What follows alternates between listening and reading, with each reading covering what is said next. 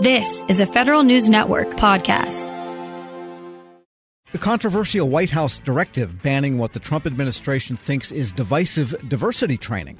It applies to federal contractors too, adding to a heap of concerns that cloud the new fiscal year. For one take, we turn to the president and CEO of the Professional Services Council, David Berteau. And uh, except for reporting by our own Jared Serbu, most everyone overlooked the fact that buried in that second round of memos was the fact that that kind of training that the White House doesn't like is also banned at federal contractors. So that's a big issue, I guess, around town now, isn't it? It is, Tom, and, and kudos uh, to Federal News Network and to and to Jared for uh, uh, for pulling that out. Of course, it, it, it's it's rare, but it's not unheard of that an executive order will actually dictate a contract clause and uh, put it into play. We've seen that uh, for several administrations now. Uh, typically, uh, it has to go through the normal rulemaking process for a federal acquisition rule to be put into place, but uh, but it's been done been done over and over again. It was done in cybersecurity by the previous administration, for example. Um, but there are a number of impacts that we're watching very closely here. One is the obviously the impact on the companies. Number one, those companies that deliver training to the government under contract their contracts are still in force. They still have to comply with that contract as well as with the laws, the equal opportunity laws and, and the regulations already in place, right? Then there's the burdensome, uh, potentially quite burdensome data call. Uh, the, the, executive order requires uh, the um, Labor Department to put out a Federal Register notice within 30 days asking for all training internally that companies do internally and quote copies unquote of those trainings. I don't know what copies are. I presume it's the artifacts of what, what your slides say and what the PowerPoints say. It said your PowerPoints and all that. Uh, but it could even be a video of the training. I, we haven't seen the request yet, um, but there's no question that this is going to be a very uh, burdensome and, and, potentially intrusive call. Um, and uh, and members are already asking me, well, who's going to pay the cost of this? Right, because it's not free. We're not going to pull all this stuff together for free. Somebody's going to have to going to pay for costs. Uh, and then, then there's the the perhaps most significant impact, which is on companies' own internal training, again, in compliance with the law, but also consistent with their needs to be able to recruit and retain the workforce. We've talked many times on this show of the challenges facing the federal workforce, both federal civilians and contractors who support them. You know, every big company I know, every medium-sized company I know in our membership has funded open requisitions. They cannot hire enough people to do the work that they're already under contract to do, right? And uh, and this potentially makes that a, a lot harder. And then finally, there's some significant implementation challenges here. We are already hearing reports of the Labor Department adding compliance with this executive order to their upcoming previously scheduled audits. And when we've asked, compliance with what? There's no FAR rule yet. There's no language in our contracts yet. What are we complying with? And not clear that the that the auditors actually know the answer to that question, right? And then we see over the weekend the, the Office of Personnel Management is suspending all training uh, pending review. And again, this is going to be a, a long, ongoing process. So we're working with our members, and and we're I expect you'll see, you'll be hearing and seeing more both from PSC and from other trade associations in the coming days on this topic.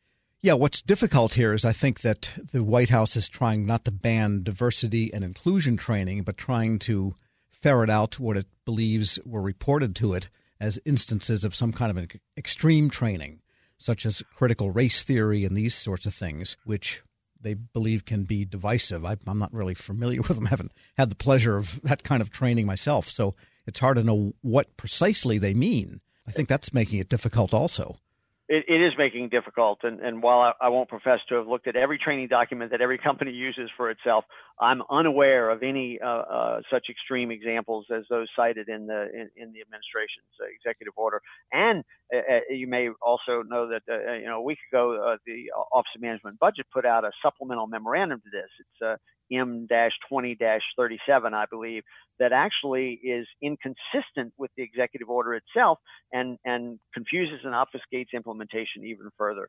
Um, this has got to get sorted out uh, fairly quickly, uh, or it's going to have some really serious impacts on, uh, particularly on companies' own abilities to operate and comply with their existing contracts. We're speaking with David Berteau, president and CEO of the Professional Services Council. There's a few other things that are opening uh, this new fiscal year under our continuing resolution besides the CR itself, and that is a lot of contractors, I think, are unhappy that the cybersecurity maturity model certification rules came out as bang, it's in effect now, folks.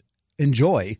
And comments can be submitted, but they may not have any effect on it. You're right, Tom. And of course, uh, and thank you for mentioning the continuing resolution as well. At least we got through last week without a government shutdown. Uh, although I think we actually had 56 minutes of a lapse in appropriations after midnight before the, the CR was actually signed. Uh, but well, at goodness, current rates uh, of spending, a lot of money can go out the door in 56 minutes. well, usually uh, that hour right after midnight is fairly quiet, but uh, uh, but I, I, do think that the the CMMC, the Cybersecurity Maturity Model Certification Program, which has been DoD's bellwether on increasing cybersecurity for contractors for quite some time, uh, the the interim rule did uh, was released, made public, and, and we've got 60 days to comment on it. It, it takes effect uh, before the comments can be uh, uh, received, adjudicated, incorporated into that. We were very disappointed with that. DoD had had told us all along that we should expect the proposed rule because they needed that input. Um, I don't have a good explanation as to what made that change at the last minute, but that change is there, and of course we we always like those comments to come into play. We've got a serious effort underway to to gather those uh, those comments. I think the key questions that we still have here is is there is as yet no process to certify any company.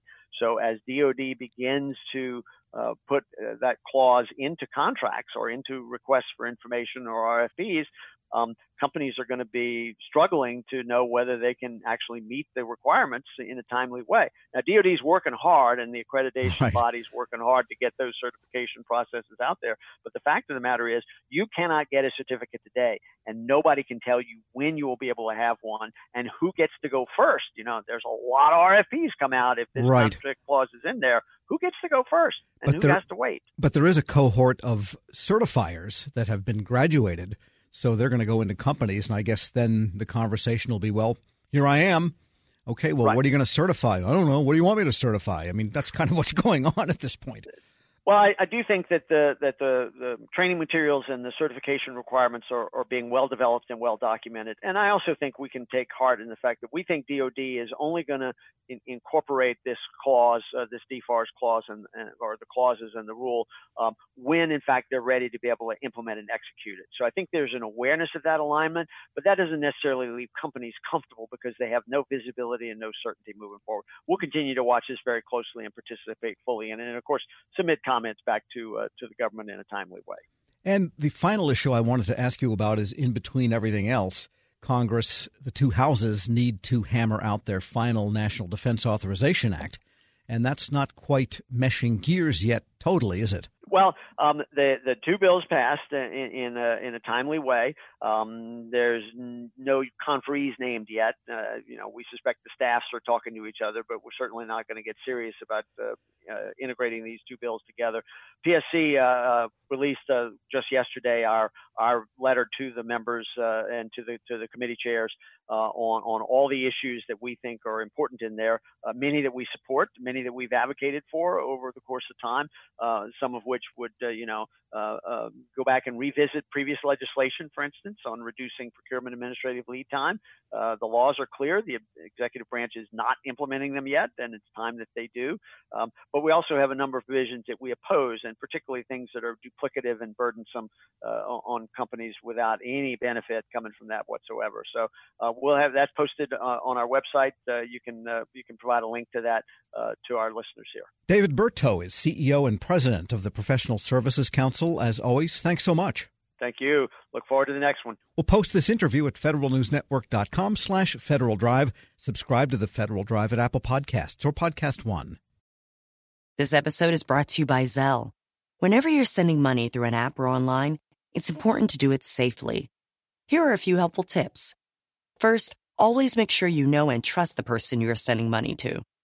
Second, confirm you have entered their contact details correctly. And finally, if you don't trust the person or your recipient is rushing you to send money right away, think twice before sending money through an app or online. What will it take to conserve 10 billion acres of ocean, 1.6 billion acres of land, and over 600,000 miles of river? What will it take to protect and restore natural habitats in over 70 countries around the world and in all 50 states here at home? What will it take? You. Together, we will make it happen. It's in our nature. See how your gift can help at nature.org. The Nature Conservancy. Protecting nature, preserving life.